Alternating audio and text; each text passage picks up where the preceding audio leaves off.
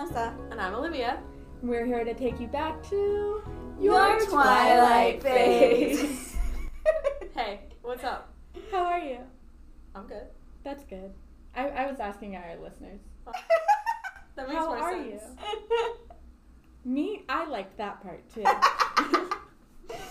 so, welcome back to Twilight Phase. Last week, no, this week, we read chapters 6 through 9, and we are going to give you a recap. But first, we have our very first listener email. Woohoo! So, thank you, Shelly, for writing in. The subject line is epigraph trend in YA. She says, long time listener, first time emailer. There's There's one episode. we really appreciate your long time listening. So she says, as you were all talking about the epigraph in Twilight to serve as the no, no, wait, there is action in this book, I thought about how I've read something similar in the Blue Blood series, aka my fave. Another classic vampire series that I was also obsessed with. I never read these. um, written by someone named Melissa. Oh. Anyway, go on. In book number three, Revelations, I distinctly remember reading an epigraph where Mimi Force, aka Abaddon, the Angel of Destruction, slash Blue Blood, Oh slash vampire. This sounds stupid. Let's reread this next. is having to figure out how to survive a disastrous dinner party where the dreaded Silver Bloods are attacking. I remember this precisely. The first Blue Bloods was published a year after Twilight in mm. 2006, and number three wasn't published until 2008. Now, I really can't remember if the other books had an epigraph like this, but coincidence? I think not. I will look when I go home. I own all of them. Of course. Shelley, I will say that I also don't believe that it's a coincidence that Blue Bloods is just copying the epigraph trend that Twilight started. So, Definitely. thank you for writing in. Good point, Shelly. Great point. Uh, you get a reward that we will email to you. Sure. It's, And my love. it's Melissa's love. And for the rest of our listeners, if you want to send us an email, you can always write us at twilightphasepodcast at gmail.com. You can send us, you know, hate mail. Please do. Send compliments, thoughts, things you want to hear us talk about, anything you like. So, let's move on to our recap. We started with chapter six, Scary Stories. This is where they go to La Push. Uh, Mike is like, You didn't invite anyone, did you? And Bella was like, No. Uh, not that much happens at the beginning. There's tide pools, which is nice. Lots but of then titles. we meet Jacob. This is our introduction. Jacob Black. And Bella's like, haha, an opportunity. I'm gonna flirt with him and get information about the Cullens. So she does so very successfully. Uh, I don't really understand what was flirtatious about it, but it went over well, and she learned from Jacob that the Quileutes believe the Cullens to be vampires, and she's like, ooh. Then we move on to chapter 7, where Bella Googles the word vampire. Uh, Wait, then- no, we don't know that she Googles. She just uses her favorite Her favorite search favorite search engine. Uh, then she goes outside to the woods to think for a while. Then she gets asked out again and says, no. Uh, and it's sunny, so Edward's not in school, so she doesn't like that. But we don't know why yet. Yeah, No. we don't know why. It's just a lot of thinking. Basically, nothing at all happens in chapter 7. I'm not No. to lie to you. I'm flipping through the pages right now, and truly, there's nothing. Uh, and they agree to go to Port Angeles to look for dresses for the girls' choice dance. Next chapter, Port Angeles. All the other chapters are like mystique, intrigue, Every once in a while, stories, you get a real. Port Angeles. Yeah, every once in a while. Uh, so Port Angeles is a great chapter. So good. Oh, good. Bella helps Jess and Angela look for dresses, and then she goes off on her own because she just can't bear to have friends with her when she looks at books. and as she's walking looking for a bookstore, she gets like herded by these creepy ass Stalked, men yeah. who clearly want to attack her, and she's preparing to fight back when Edward comes in out of nowhere And Swerves in. Yeah. And his Volvo. throws the door open and Get in. and she's safe, you know. Then they go to dinner, and Edward admits to being a vampire. I would like to point out that he never actually admits to being a vampire. No, not really, but she gets answers. Yeah, they have their most in-depth conversation to date. Absolutely. Then we move on to chapter nine, theory, where it's just a continuation of that one conversation. Mhm. Uh, truly, they're just still talking, and it's a new chapter for some reason. and they, Bella's all like, but like, you are a vampire? And he's like, doesn't matter. Because he's upset that she said that she doesn't care if he's a vampire or not. Which I mean, like, fair. Yes. Yeah. It matters. Okay. And chapter 9 ends with the iconic uh, paragraph about three things I was absolutely positive. Which we already read to you. Yeah, it's so good. but like, we could reread it if we really wanted to. Okay, we'll save it though. Okay. Um, so we should start with La Push, which is our first introduction to Jacob and also to the Quileutes in general. Spoiler, we looked up how to say that because we weren't sure. So I found the actual tribe of actual people who are called Quileutes. Um, which, just to begin with, I want to talk about like her choice to use a real tribe of native people. How do you feel about that?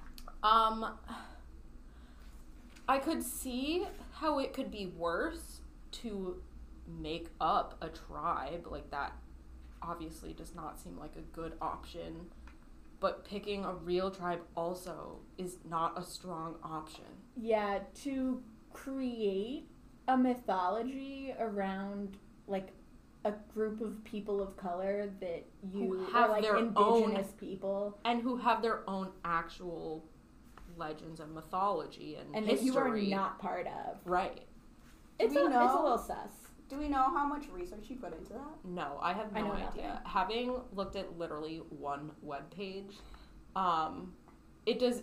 I mean, the things that we get from her don't seem that deeply tied to these people in particular. There's like one passing reference to an origin from wolves that is like not tied into much of what they put forth to the world. They're very like they're coastal, so it's like very coastal and Right. obviously they also have recent and current history and lives.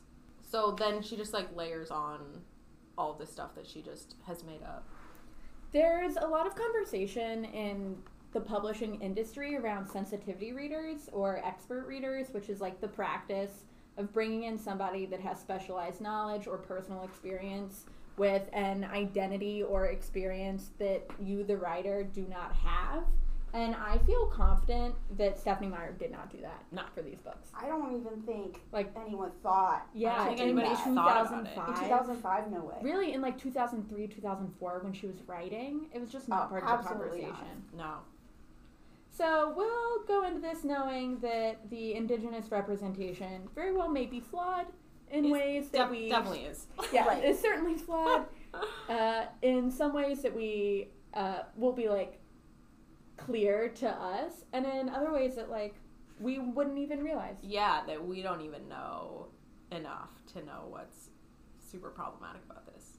yeah She does use the word TP twice. Oh, ha- didn't ha- didn't see that yet.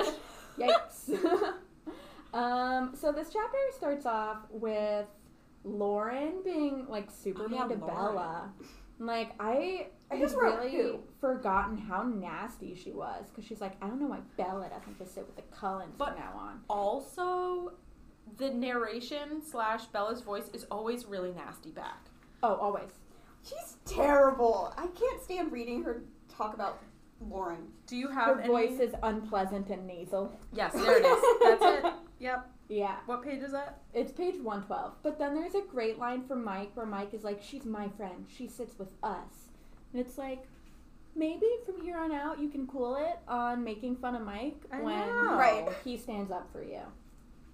So they go to La Push, and there is some beautiful description at the top of 115. This is where we first. I mean, sh- we've seen a lot of like green and rain, but Bella's always so mad about it that you kind of can only get so into it.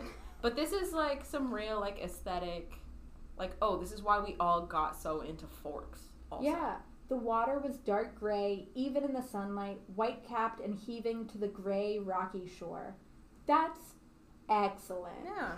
Like, The beach had only a thin border of actual sand at the water's edge, after which it grew into millions of large, smooth stones that looked uniformly gray from a distance, but up close were every shade a stone could be terracotta, sea green, lavender, blue gray, dull gold. And like those are myriad colors that aren't just like annoying large words that you don't know what color it is. Like they're actually descriptive types of gray. Yeah. like great job. And Beautiful. I I kind of think that it speaks to Stephenie Meyer's own personal like reading interest because a lot of these kind of like you know Jane Austen, Wuthering oh, Heights, Oh, right. those books that she's into all have like really lush, extensive descriptions of scenery, and I feel like that influence really comes through in Twilight and in these chapters in particular. Mm-hmm. Yeah, just the aesthetic of the place that they're in is so important to like the mood setting Yeah, and the mystery setup. the sun shone bravely in its halo of blue sky. Mm-hmm. That's great. Can I go into my best sentence here? Because it's like in that paragraph. You know what? that- Yeah. Who okay. cares? Okay, so my, my best sentence was The green light of the forest was strangely at odds with the adolescent laughter, too murky and ominous to be in harmony with the light banter around me. I almost picked that as my best. Yes! I was just like, girlfriend, you were meshing the beautiful scenery with like the laughter of all the people. I I, was like, that was that was great. Can I That is also add though that it's a little she could have done it in fewer words. Okay, oh, oh, still a good sentence. You can say that about almost any story. That's true. She it's a little Hemingway. repetitive. We all ain't Hemingway. It's true. I'm not Hemingway. That's true. Uh, I want to do an honorable mention to the the driftwood fire and how Mhm. it's blue. Mm-hmm. I was much enchanted by this idea Yes. as a teenager. Like, wow, like blue fire. Uh, never thought to Google it, but I imagined it lots. Uh, then they're just like hanging out at La Push for so long before anything actually happens. know. Like they go see the tide pools, and it's so much discussion over whether or not she's going to go to the tide pools. Right. And then Current yeah, like this is more of like Bella's only um character trait being clumsy. yeah, There's Yeah. like a while of that. That's this. it's a lot of her like I needed to walk so carefully. You have no idea. If I weren't that careful, I would die. And then we finally meet Jacob, who is immediately like very friendly and they get along right, right away. But also, Um, we have to remember that he's young. yeah, Mhm. he's a baby. He's a baby. That way, when he turns into a werewolf and like ages like four years in like two weeks, we It's actually noticeable. yeah. uh, on page one nineteen, I want to draw attention to the sentence. Oh, I said relieved, shaking his sleek hand. Why Yeah, did shaking hands. describe hands so weird? Why are they shaking hands? Why is his hand sleek? What does that What does that mean? Is it just like is it like oily? moist? No, it's Is it just, like pleasant. long Is it and shiny? thin and- No, it's a normal hand. Like I describe hair Normal as and sleek. pleasant. I have What? questions about this. I would never describe anything as normal and pleasant as also sleek. More bad Yeah. writing. Uh, so Bella's trying to flirt with Jacob to because like one of the boys has been like, "Oh yeah, the Cullens don't come here." So Bella's trying to get more information, and she says that she imitates the way Edward had of looking up from underneath his eyelashes, and I was like, Which I did try to do. I totally got that. like, oh, you tried to smolder, Yeah. You She was- to smize. She was probably bad at it, but as usual, everyone receives Bella a million times better than she thinks of herself. Oh, a hundred. Which again is just why we all like we all make fun of her, but also we wanted to be that. oh Yeah. Yeah. Because, like, also, when you are 16, some 16 year olds have awesome self esteem, and I love that for them, but a lot of 16 year olds don't. I did not. Yeah, it's fun to think that maybe when you're being down on yourself, secretly everybody else is It's like, like totally into you. it. Yeah. yeah. Everything you think Yeah. is a flaw or a failure, they just celebrate. Jacob immediately becomes boy number five, I believe, who is interested in her that she is not interested in. He is so entranced by her weird, awkward flirting Like that he has a full on Hagrid moment. she's like, "Oh, the Cullens? and he goes, "Oops, I'm not supposed to say anything about that." It's so I should not have said that. I should not have said that. Okay, but my worst sentence is also in this part. Okay, Can I say go my ahead. worst sentence? Go ahead. Yeah. Okay, so it's it's really a two sentencer. I tried to make my smile alluring. He smiled back though, looking allured. I don't wait. That's your worst. yeah, That's good. What? It's like a callback. This is a fight we have every single time we do a best sentence, worst sentence. We disagree over whether or not She it's just good. says, "I'm trying to make my smile alluring," and he smiles back, looking, Looking allured. Right. So it's like I tried and I succeed, and it's not. It's like intentionally repetitive. I don't think Maya so. tiebreaker. I think it's not particularly good or particularly bad, but I agree that it's intentionally repetitive. yeah. That's for sure. Okay, but I did cut out like half of a sentence in order to make that more concise, so I don't know if it was intentional. It definitely was. Whatever, I don't like it. Okay, that's fair enough. Uh, I want to bring up some of the religious imagery. Yes. Did you see the Noah's Ark? Yeah. Okay. And it really goes back to your point about We are working in a Christian context, people. Okay. So this is Jacob explaining his own people's legends. Well, there are lots of legends, some of them claiming to date back to the flood, which is capitalized. Supposedly, the ancient Quileutes tied their canoes to the tops of the tallest trees on the mountain to survive, like Noah and the ark. Why would he mention Noah and the ark? Like, does will Bella not understand unless it is referenced back to a story she has already heard? Like, I really think that it goes back to your point, Olivia, about you know the inappropriateness of Stephenie Meyer creating legends for Right. these people because she's projecting like her own stories. right? She can't them. do it without referencing her own stories. Yeah, she's basically centering herself. Right? She's like, oh, you know, like the flood from the Bible. You know, that's the default story. Right? The correct one. Exactly. So there's a lot of religious imagery here, and we start getting into the werewolf stuff, Yes. which is really cool because I know when I read Twilight and I'm told, like, oh yeah, vampires are real, even though we're given this history that werewolves existed at some point, it never occurred to me that that legend would also that be we were gonna No. get werewolves. Yeah. How did I not anticipate that? I don't know. I don't honestly don't remember if I I realized or not. I did not. Uh, well, because this book was also the first introduction in young adult to vampires, so there was no precedent of That like. can't be true. Oh, okay, it's not true, but it was a popular, like the first mainstream, the first blow up mainstream phenomenon. right of vampires, and Right. so there was no like also vamp- also werewolves. Right. I mean, if you write a vampire story, you can put whatever Exactly. you want. Like, you're not going to default definitely put werewolves in. Yeah, that just became a Right. thing after Twilight. Right. Do you guys remember those books? It had a black cover, and on the inside there was like a pocket with just a ton of stuff in it. No. Like every bit of just like material from the book. So like if someone wrote a number down on a napkin, there would be a Oh, yeah. napkin with a number in it at the back. Yes. Like every little prop existed in the book, and like you could call all the numbers and all this stuff.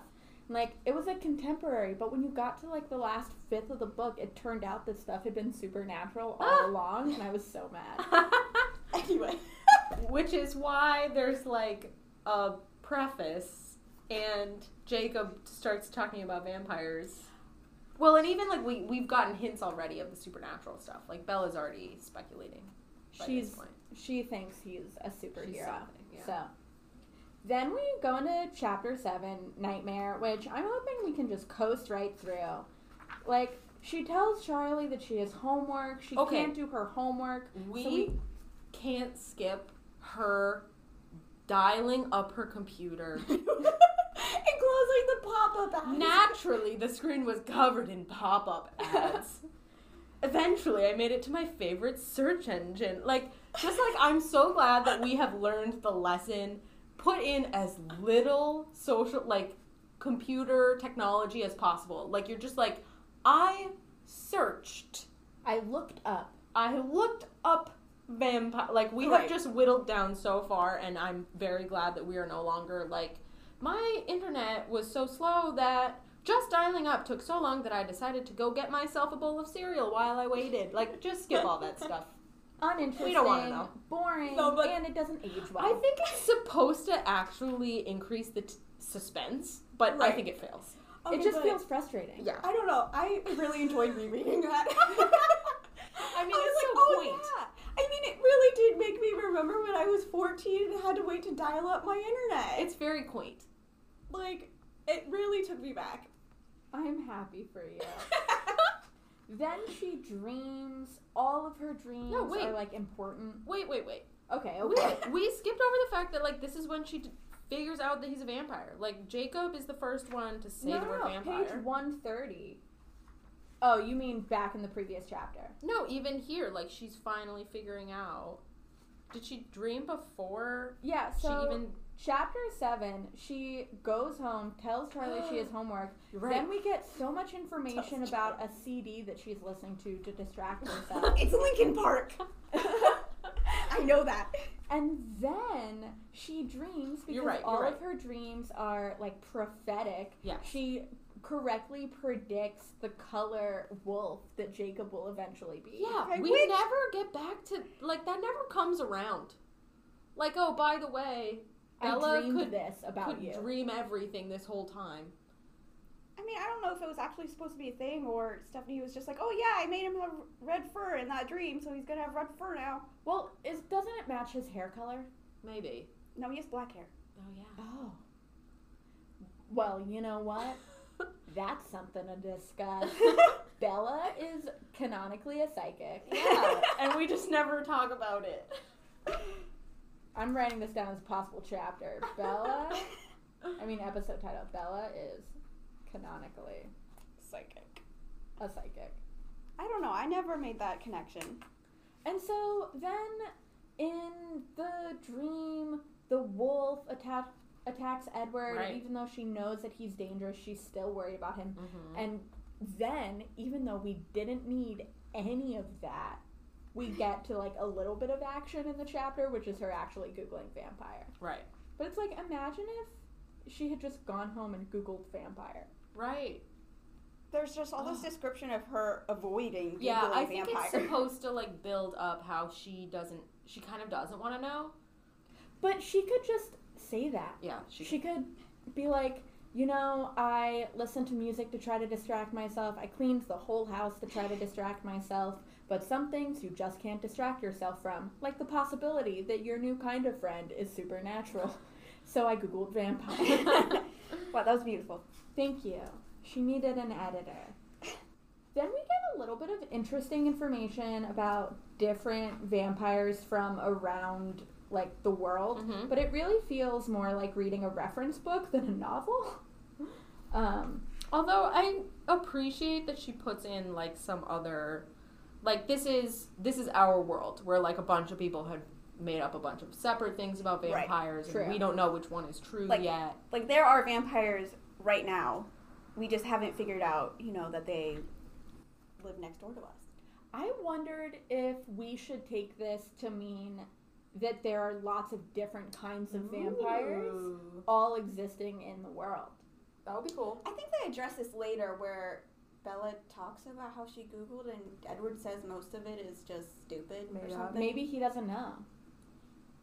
Maybe he doesn't know. Because obviously there's know. vampires all over, but she makes a point of saying that these vampires have like different like characteristics. Right. There's a little hint of Stephenie Meyer's brand of feminism in this section because she talks about how some of the stories seem designed to just like Mm. excuse the bad behavior of men. Mhm. Uh, and I was like, thanks. Thanks for doing that. And Okay. then, And then she goes goes into the woods. Then she goes into the woods, which uh, also is like too. I don't know. It's a lot, but it is actually a really important part because Bella makes all of her decisions while thinking really hard for a while. Um, and she actually makes a very crucial decision in this chapter where nothing happens. Um, Are you referring to the decision that it doesn't matter to her what Edward is? Yes. That in that dream, she wasn't worried for herself, she was worried for Edward, who in her dream was dangerous and a vampire. And she says, And I knew in that I had my answer. I didn't know if there was ever a choice, really. I was already in too deep. That's page 139. And I do think that reading her deliberation is interesting Mm-hmm. because it helps you, like, it helps the reader put themselves in Bella's perspective Yes. and her shoes. It's like, okay, what would I think? Let's weigh these pros and cons. Let's Mm-hmm. put down all the information that we have so far. I just think that it comes too slow, Mm-hmm. that it takes too long, and then we don't need yet another dream for Bella to come to this realization. Right. She can just, you know, examine her feelings and be like, I, even when I think the very worst possibilities, I still want to be around him, so I guess it doesn't matter.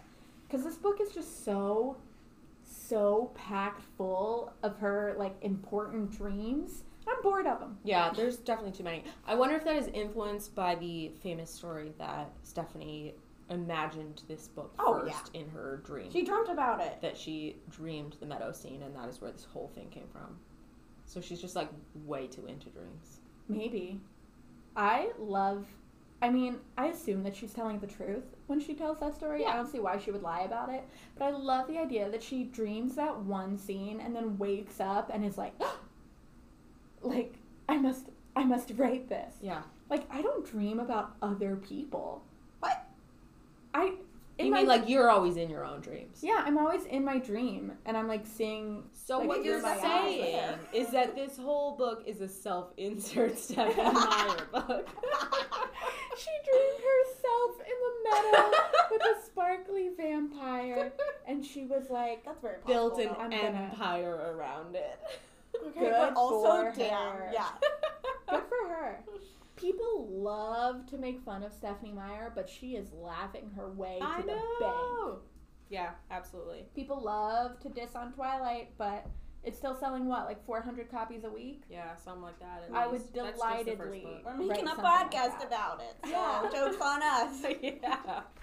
And Okay, then- okay, but go no, on. we really need to talk about how Bella makes this decision before she has that much information, and then this is the decision that affects all of her choices moving Everything. forward.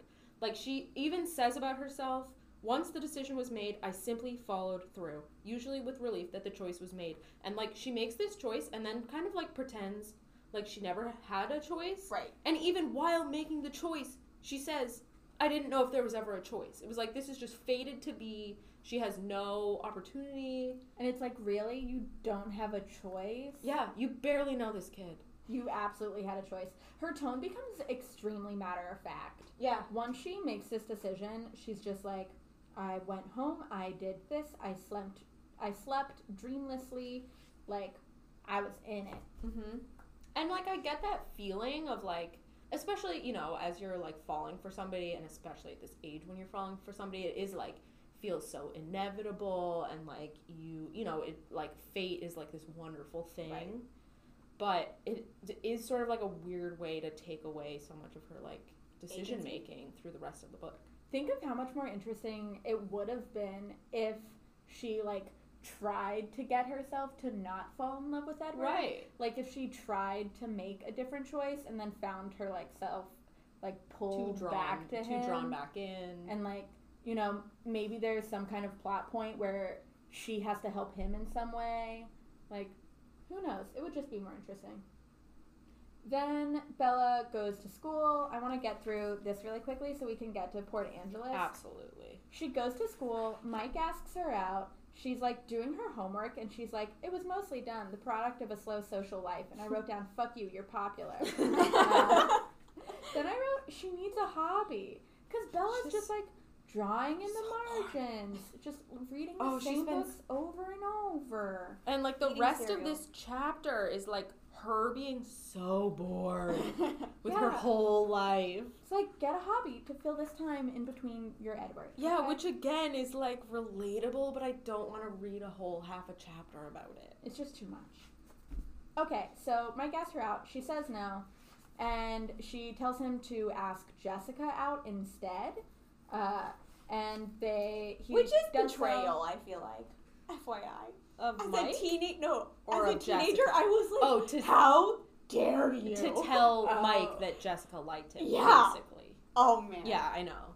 She's yeah, she's like acting like she's forty again, Yeah. Yeah. which is what she does all the time. I think that Jessica would be mad if she found out if it hadn't gone so well. Right. Okay. Yeah. Like since Mike asked her out, she's like, whatever. It Also, works is it really realistic that it would have worked out so well? Of I think not. not. Of course not. I, I don't know. I mean, like a 16, 17 year old boy, it's like, oh, the girl I don't, I like isn't into me, but she says that this other, like, pretty nice girl in my friend group is into me. Yeah, what the hell? Maybe. I don't know. I kind of see it. For girls, I see it less because it's Right. like, Like you've yeah, you've already been surrounded by all these boys. You you understand what the options are. yeah. But, like, I don't know. Boys are so oblivious. I don't know. I just really felt a knife in my back when I read that. I feel you. So then they go to Port Angeles, and it passes without comment while they're looking for dresses. Except for um the sentence it had been a while since I'd had a girls' night out and the estrogen rush was invigorating. First of all, that's never happened to me in my life. Second of all, Bella doesn't really seem like the type to have that happen to her from dress shopping. and we certainly don't see the evidence of that No. estrogen rush invigorating her. She's still acting very reserved.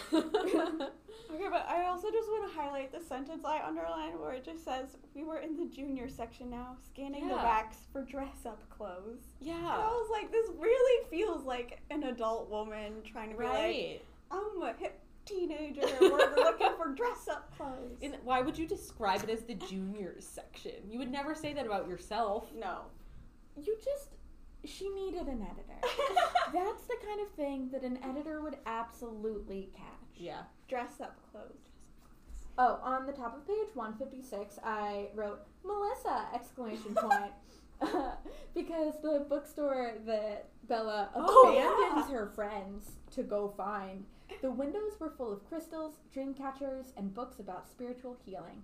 That's very Melissa. She Um, would like it there. Yeah. I highlighted it and wrote, That's my shit. this is like s- I also loved these kinds of stores at like as a teen also and now love these now. kinds of stores and it's like very strange to me that this this makes me feel like Stephenie didn't totally know who her demographic was. Like Oh, yeah. her demographic, like the I feel like her demographic likes crystally.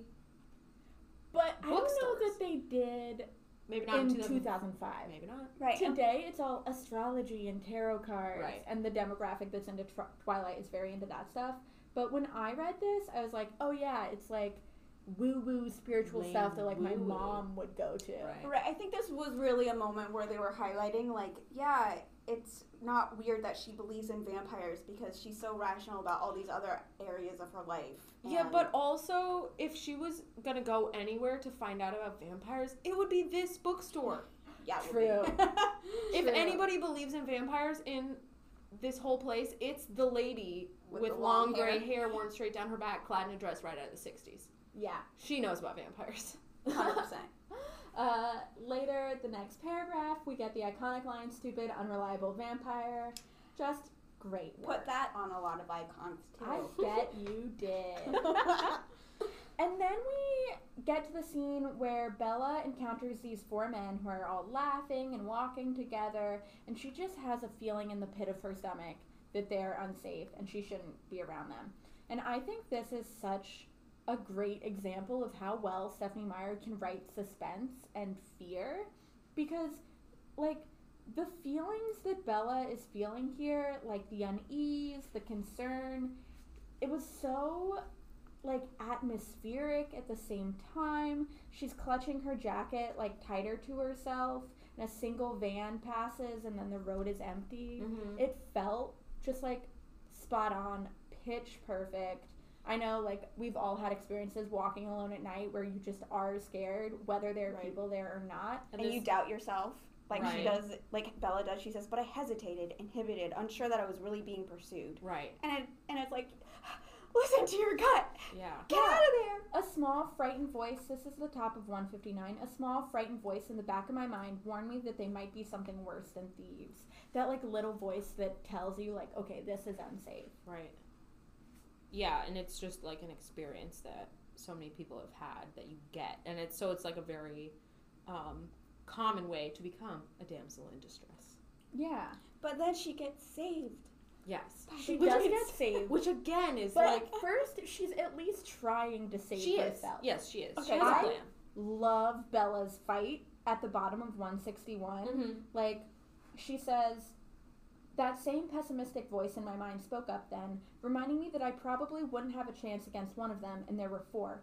Shut up, I commanded the voice before terror could incapacitate me. I wasn't going out without taking someone with me. Mhm. Like, I love Bella's attitude here. And she dove in front of Edward's car. Yeah.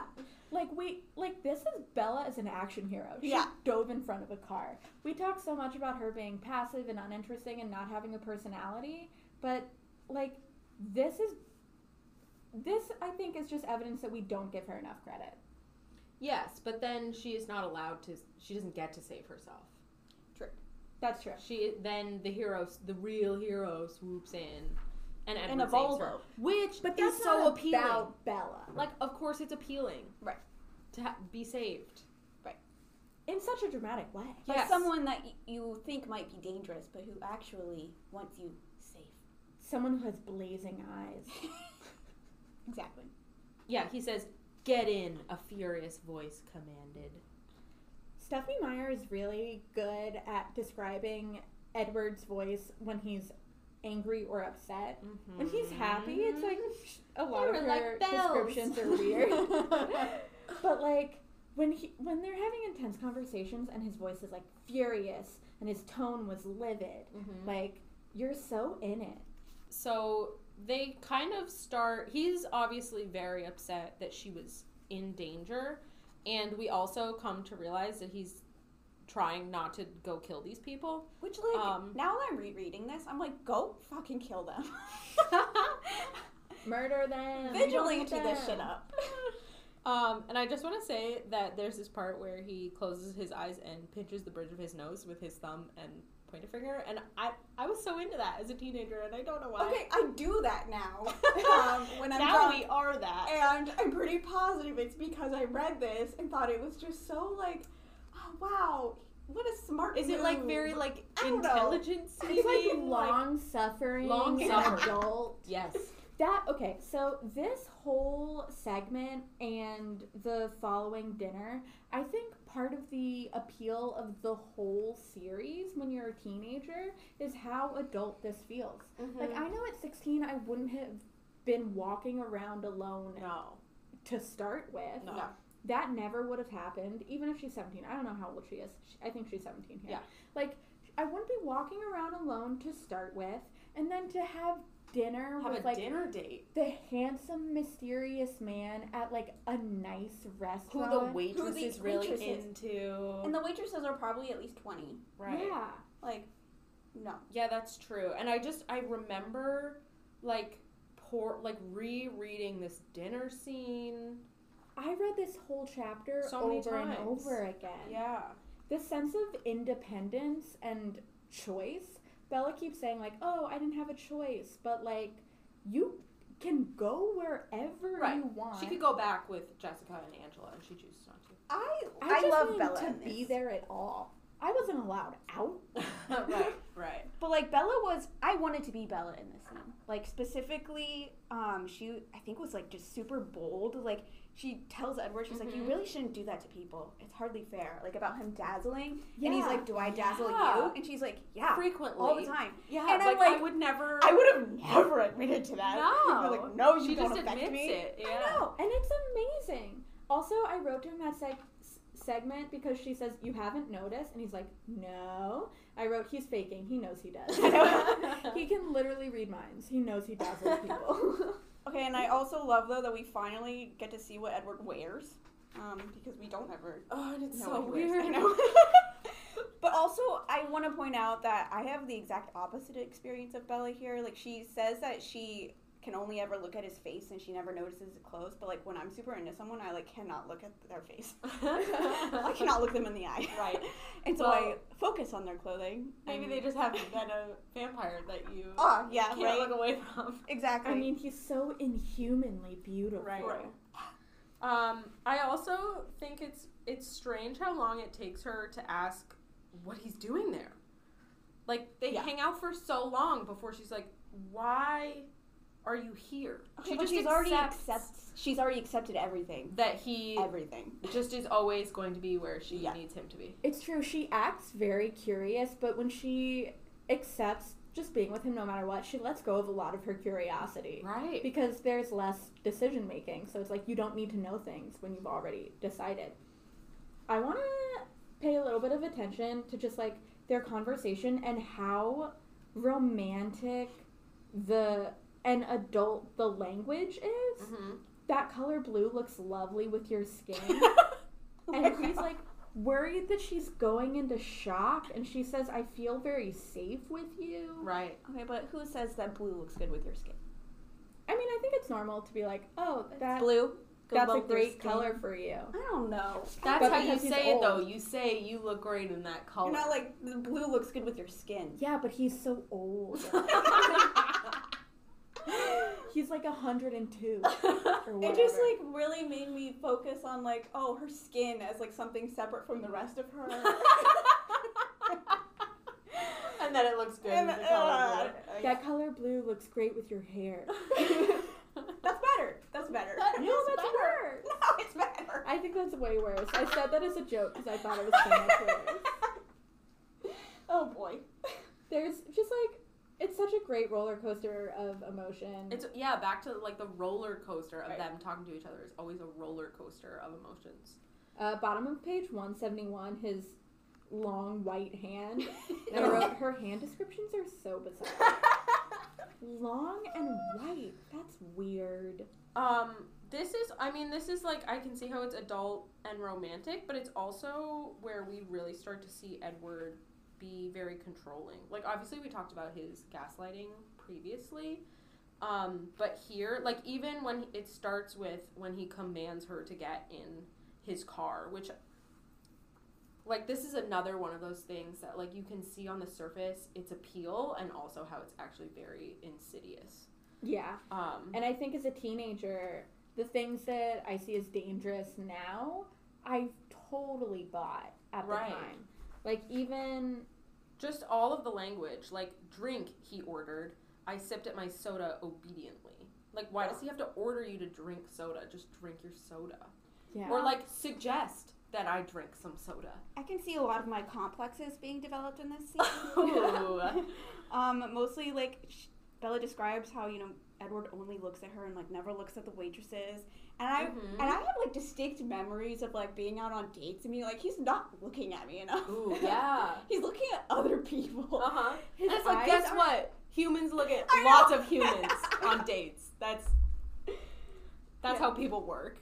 So anyway, that was really unhealthy. I think as a teenager, I was so drawn in by the idea of someone that's just like obsessed with Right. Yeah, it is. It's so And, like, appealing. like him being controlling when you're like 16 i think 16 year olds today are much smarter than i was as a 16 year old Yeah. just across the board they've improved Definitely. as ex- things that can exist 16 year olds are dope as hell but like i was like oh like he's controlling out of like an expression Out for, of love. Yeah. Out that's such a dangerous idea Right. that i was guzzling up Okay, but these are still popular with like current teenagers, and they like Yeah, they're they still, still, are it. really into this. Yeah. but they're also living in like a post twilight criticism world Mhm. Because when we first read Twilight, the backlash wasn't there. That's true. Like, I'm sure people were talking about it, but it wasn't part of the cultural consciousness. Right, like we knew that like a bunch of moms were into this book. oh yeah, Twilight. Oh, Moms. moms loved it. Loved it so much. Probably because Edward also acts like a. Like an adult man. yeah, and so they can project their own love onto this teenager. Right. And hence, we got Fifty Shades of Grey. Yes. Oh, I Oh, wrote in here. I wrote a little note about how like this is where you understand how Fifty Shades of Grey came from this. It's like this scene. yeah, it's it's like this scene of him being like controlling in a way that like expresses confer- Out in concern for her. public, at but- dinner, after having just saved her. Did you guys read Fifty Shades of Grey? No, No. I didn't either. I never read it. Shit. Do we have to read it? I think we have to read it. That's for future us to deal with. Uh, before we move on to chapter 9 theory, I want to talk about this scene in the movie when Edward is admitting to her that he can read minds. He's like naming what people are thinking about. Oh He's yeah. like, money, money, sex, money, cat. Guy with like a beard, and he's like, It's a good joke. comic genius. Um, Catherine Hardwicke, nice work. This is also where we see how um, Bella just kind of brushes things off using her feelings. Um, so, like on 174, he finally admits that he followed her to Port Angeles. And she says, I wondered if it should bother me that he was following me. Instead, I felt a strange surge of pleasure, which, again, as discussed, we kind of get, but is not good. Maybe that's where I got that from. I totally decide things based entirely on how I feel and not on facts at all. Okay, so that might be personality, but it could also be Twilight. On the next page, she also says, um, he's talking again about how dangerous he is, which he does all the time. All the time. And she says, I. I felt a spasm of fear at his words and the abrupt memory of his violent black glare that first day, but the overwhelming sense of safety I felt in his presence stifled it. Like, all right. Like, this is just how she deals with everything. It's like, well, that seems bad, but I feel great right now. So I'm, I'm gonna be good with it. yeah. Oh yeah, I can't believe we almost didn't I mean, mention I that he's like, yeah, I'm a mind reader. oh yeah. Um, she's fine with that. She's fine with I it mean, all. yeah, it makes sense. And oh, yeah, she definitely just she doesn't really care what he is saying. It's just like, oh, he's talking to me. Thank God. So Which, moving, like, I relate to that. Yeah, totally. So moving on to chapter nine, theory. My favorite part of this chapter, and a part that I mean, I read, I reread this whole section Mhm. over and over again as a teenager. But one I read so much was when Edward like snaps at Bella, and she cries just the tiniest bit, and Edward is so angry at himself for making her cry. hmm What a moment! Yeah, I mean, he does It's obviously. really problematic. We will say that now Yes. for any readers. But he does like take care of her, which is the appealing part. Like he right. is also disgusted by himself. Right. Yeah, he's legitimately apologetic. Yeah. during that. Once He's again- not angry. I'm looking for the page if anyone can find it. He's not angry about what he said because like he means everything that he says. Is it like better or he's worse? like I am. I think it's better because what he's saying is like I am dangerous and it's not good for us to be together. But what he's angry at is the way that he treats her. Mm. And I'm like, yeah.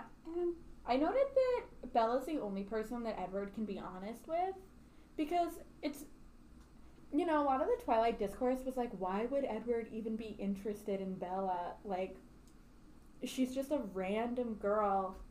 And for whatever reason, like, Bella does have this perception that other people don't have. And so she's been able to get close to Edward and, like, actually have conversations with him. he with also him. can't read her mind. I think And that's he- a lot Oh, of it. that's yeah. true. That intrigue. I didn't even think about that. Well, I think he's initially intrigued because of that, but I do also think it allows them to have like a more normal relationship. Like she's literally the only person that he can have a normal relationship with. right. Yeah. So makes sense why he chooses her. That's for sure. Uh, we are approaching my best sentence, so I kind of want to go ahead and say it. Go ahead. Go ahead. Uh, middle of 187. I was aware of the time slipping away so quickly, like the black road beneath us, and I was hideously afraid that I would never have another chance to be with him like this again. Mm, Openly, the walls between us gone for once. mm, I love Beautiful. hideously afraid. mm. Yeah, I underlined hideously afraid. The idea of time slipping away like the black road beneath us. Mhm. Like, Especially because he's driving so fast. yeah, it gives you such a great sense of like place, feeling, atmosphere. It's a great sentence. Emotion. Mhm. Yeah, we definitely get like her. They're very intense. Like she just uses such intense, tense emotion words, which I feel like I've already said. But like grief, it makes me anxious to be away from you. The possibility tormented me. Just like everything is so deeply felt, which makes it really. um I don't know, like really draws you in, but also from the outside, it's like, okay, you probably shouldn't like be tormented about not seeing this person that you've known for three days. Yeah, I think that it makes. If this were a different book and it were like, you know, seven pages of back and forth conversation and literally nothing else is happening, and they're also just like, ha- like, I don't know. If this were any other book and it was just all this conversation, I think it would start to feel boring. Mm-hmm. But because it's so emotionally charged. Right. It really holds you there. Yeah. Like when you read this section, truly nothing is happening. They're just driving back, but they're building such a like intense emotional connection that I re- I've probably reread this like 50 times. Yeah. Yeah. Also, this is where Bella says that she's noticed she's got this theory that men in particular are crabbier when they're hungry, and Edward goes, "You are observant, aren't you?" Like, that's Um, just a fact we all know. yeah, it's not groundbreaking. Also, I am so crabby when I'm hungry. I'm terrible. I'm a terrible person when Not I'm sure if it's gender specific, Yeah. but holler Yeah, I understand. where the word hangry comes from. And then Edward admits, he says, it makes me anxious to be Mhm. away from you. I reread that line all the time. Melissa just sat up with the intensity like she was going to do parkour. like that line, I just remember being so frustrated on any dates I went on, like throughout high school and college, and being like, why aren't any boys telling me what they're feeling? It is so hard to get any man in general to talk about his feelings that when you're 16 and a boy is being emotionally vulnerable and about you. Right. And it's About about you. Yeah. he wouldn't do this for someone else. No. It's about you. But That's also, it like, shouldn't be anxious about it. I mean, that's a whole separate thing, Olivia. But it's like if part of what we're trying to do here is understand why Of this course, was we so were so appealing. yeah. Of That's course, it's why. so appealing. You want to be somebody's everything, and she's just like inexplicably and immediately his everything. and he says that. Mm-hmm. And he says it and shows it. yeah, He's Wow. also not like being a fuck boy, like, oh yeah, I really care about you, love. and then there are no actions Right, behind right. it. Or you know, Yeah, just it's like leaving little clues and being like, "Oh, I'm gonna let you like infer that I love you." But no, he's like, "I'm anxious about you. I'm into you." yeah, And I was it's like, true. "Wow, is. It's true. wow." It's great. It's all true. It's great. I did get really mad when, um, she. So Bella says, "You might have called me about like, not knowing why he wasn't going to be in school," and he says, "It says he was puzzled, but I knew you were safe." Which implies that he just didn't care About her about feelings. her feelings. Yeah. Like it didn't occur to her him that she had feelings. I think that that's not as bad as him not caring about her feelings. I It's think just that like it if didn't occur to him. yeah, if you're in Edward's perspective and he's like falling in love with this like beautiful, mysterious girl, and he's like so tormented and like has such a past, Yeah. and he thinks that his inner life is like the richest one I guess. around. Which all of us do. And maybe like he doesn't understand that she's into him yet. But like, I just I feel like there's still a dissonance because he has clearly been like, "Oh, I'm upset that I've made you upset," and you know, like, "Oh, I feel anxious like when you're not around." Like clearly there's some you know thought of, "Oh, what is Bella doing when I'm Right. not around?" et cetera, Right. et cetera. And so also I would want there to be a, "Oh, maybe Bella would like to know this when thing." I'm fine. right." Right. I think that it it's an indication of how Edward doesn't understand the depth of Bella's feelings. Yeah. Edward knows that Bella is interested in him, but Edward doesn't have any kind of conception of like just how deeply That's true. she's come to care. Because he can't read her mind. Yeah. And he And also is like everything. very self deprecating. Like for how much she talks about how perfect he is. Like Edward is pretty self deprecating. Like he doesn't think that he's amazing and perfect. Yeah, he's like I know that physically I am engineered to appear perfect, Right. but how could someone look at me and not see the monster? Right. right, exactly. Who could ever love a beast? Okay, you talked me into it. Everything Olivia says is so well reasoned that if I get one, I'm like, yeah. then he says, "Don't go into the woods alone." I bet Melissa put that on an icon. Yep. Uh, and I want to briefly end by talking about just the iconic end of this Of chapter. course. It's amazing. Maybe we should go ahead and read it. Should I, should I read it? Read it. Okay, great. About three things I was absolutely positive. First, Edward was a vampire. Second, there was a part of him, and I didn't know how potent that part might be, that thirsted for my blood. And third, I was unconditionally and irrevocably in love with him.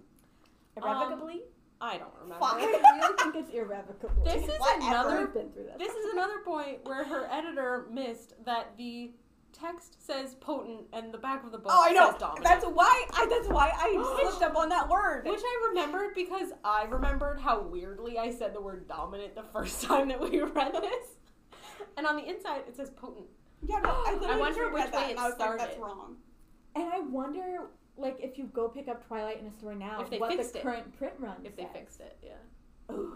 So weird. Working in publishing Changes your whole brain. It changes your whole brain, and no matter how many proofreaders you get on a book, a mistake will slip through. Of course. And a seven year old somewhere will catch it and they will find your email and they will email you about it. Yeah. So I want to figure out who at like Little Brown is in charge of Twilight Oh, God. and keeping it up. And I want to send them an person. email and be like, um, maybe you didn't know this, but actually the tone is always like, you absolutely didn't know this, you idiot. But luckily I'm smart, so I'm doing you a favor and telling you. It's true. It usually is like that.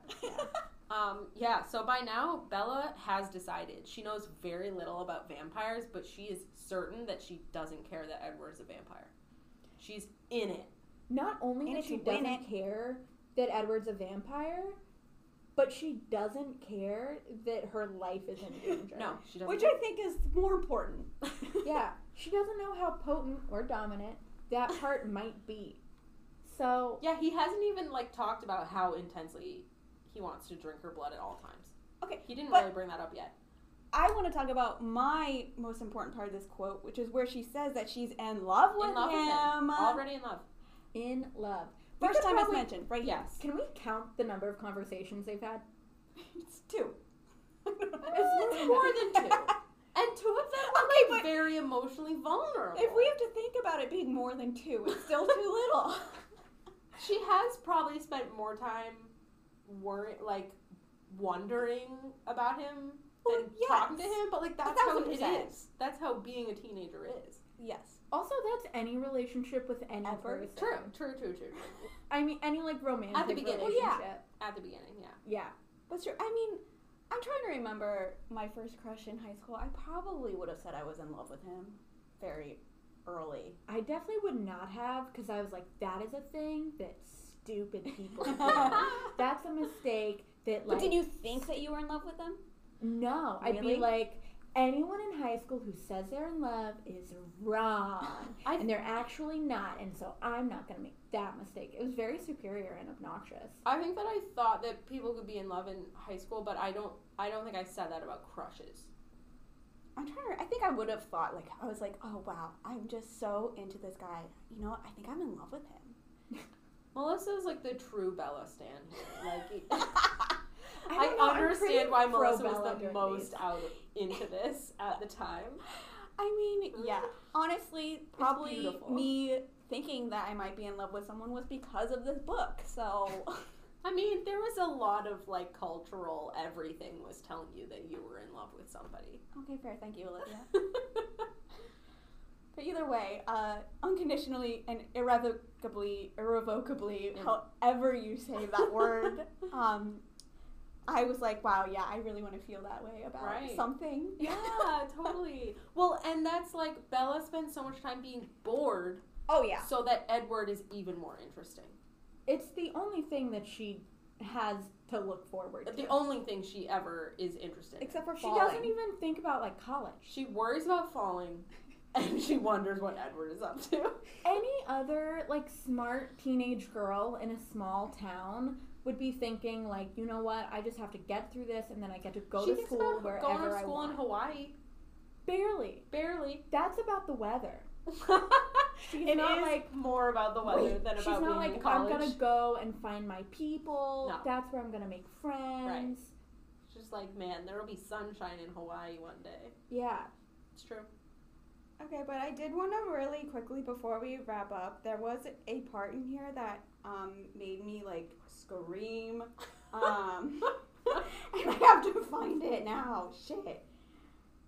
I don't know. You can spend time finding it. Okay. Yeah, I'm I'll just cut gonna, this out. I'm just gonna spend some time finding it. Um, it's literally about how much she hates forks. Okay, okay. So it's back when she was googling. We believe googling uh, vampires. Maybe it was Ask Jeeves. Yeah, it might have been Ask Jeeves or Bing Ask or. Jeeves Jr. I don't know. Okay, go ahead, go ahead. Uh, but anyway, uh, she's aggravated and sh- so she snaps off the computer's main power switch. anyway, um, and anyway, this is a moment that I, that I thought was really good. She felt overwhelming embarrassment. She was like, "It's all so stupid. I was sitting in my room researching vampires. What Mhm. was wrong with me?" And like, girlfriend, yes, yeah, I feel totally you. felt that. And she, but she says, I decided that most of the blame belonged on the doorstep of the town of Forks and the entire Sodden Olympic Peninsula. I love the word Sodden. there. I know, but I was just like, classic Bella. Yeah. I was like, she's feeling really embarrassed and stupid right now, and she just blames it entirely on Forks. On Forks. anyway. But imagine if Bella had a thing that she wanted, Yeah. that she wanted more than anything else. Narratively, how satisfying it would be if Edward was at odds with that thing Right. that she wanted more Right. than anything else. Right. And maybe it's college, or maybe it's even like, I don't know. Can someone else think of something? She has no hobbies, so I can't think of anything else. I started to be like writing a she's book, into yeah, she's like- into reading. That's not at odds with Edward. No, she can do both. I mean, don't they kind of get into this later? Like, doesn't she maybe move back with her mom or something, and then that's like a whole conflict? Or am I making that up? You're making that up. they like go visit Jacksonville and he stays inside the whole time. But okay, let's say that's it. It's the weather because she's Right. obsessed with the weather Yeah. and all she can think about is how she needs to graduate and then go to school so that she can get a job and just live wherever she wants to live because she hates the rain so much. Then she falls in love with Edward and is like, "But if I'm with him, I will I will never, hang see out the the sun." Never hang out in the sun again. If I become a vampire, I will never be able to go in the sun. Yeah. Just a little bit of tension would have been Anything. great. Okay, we should do best sentence, worst sentence. I mean, I did Have you both read both of yours? I've done my best sentence, but not my worst sentence. Okay, go ahead, Maya. Okay, so I have my worst sentence open. It's page 151. Everything I've noted has ended in one. Oh, Who knows that? Uh, but this is very much in the vein of Olivia's last best sentence. I left a note for Charlie on the table explaining again where to find dinner, switched my scruffy wallet from my school bag to a purse I rarely used, and ran out to join Jessica. We went to Angela's house next, and she was waiting for us. Why do we know need that. literally every single thought that Bella has and every single action At all times. that she takes? We know that she has a scruffy wallet. Also, Charlie is a grown ass man who can feed himself, which he said two pages ago to her. But she leaves him cold cuts. Why not just after school? Jessica followed me home. I dropped off my stuff. We met up with Angela, and my excitement increased exponentially as we actually drove out of the town limits. Maya is single handedly, sentence by sentence, rewriting Twilight as we do this podcast. I'm editing it. That's because I'm a fucking editor. Okay, I'm on that theme. I'm going to read a sentence that I would have made her revise. This is my worst sentence. what page is it? 193. Edward's breath blew in my face, stunning me. It was the same exquisite scent that clung to his jacket, but in a more concentrated form. That's gross. Nobody's breath has ever smelled so exquisitely good. And I know he's a vampire. No. No. This is just bad. Nobody's breath He smells that eats good. animals. Yeah, it would be Yeah. na- good point, Melissa. His breath would probably be nasty. Exactly. It's so like scientific. yeah, more And concentrated clinical? form of his like your body odor isn't the same as your mouth odor and even talking about it is grossing me out so deeply. it feels medical somehow. I, I also noted that that I did not like it. so gross. Okay, but we'll end on my best sentence, which is from page 178, which is simply I had a feeling Edward wasn't the kind of person anyone got used to, which I started thinking about and I just realized that like Edward is the promise of never being bored. Like he's just oh, infinitely interesting and mysterious and always has something new to tell her and is always interested in her. It's like And it's- honeymoon phase forever. Exactly. Honeymoon phase forever. And this is to someone that struggles deeply with boredom. Right. right. She's clearly very bored by everything else that's ever happened to her in her whole life. So it makes sense that she's all in. It does. He's the only person she's ever met that's smarter than her. All right. Um, that's it for this week. What are we reading next week? Next week we'll be reading chapters 10 through 14, Read along with us if you'd like. or don't. yeah, as long as you listen and share and subscribe, rate, review, tell a friend, as long as you do literally all those things. I don't care if you read or not. uh, again, you can email us. Email us at twilightphasepodcast at gmail.com. We are twilight underscore phase on Twitter and Insta, and twilightphasepodcast.tumblr.com. Um, disclaimer: We own nothing. The Twilight Universe and all characters belong only to Stephenie Meyer. Uh, please don't sue us. Um, audio editing by Maya Merlet. Cover image by Laura Shermer. Our theme music is written and performed by Adrian Mooring. Bye. We'll be back next week, and if you don't like that, you can bite me.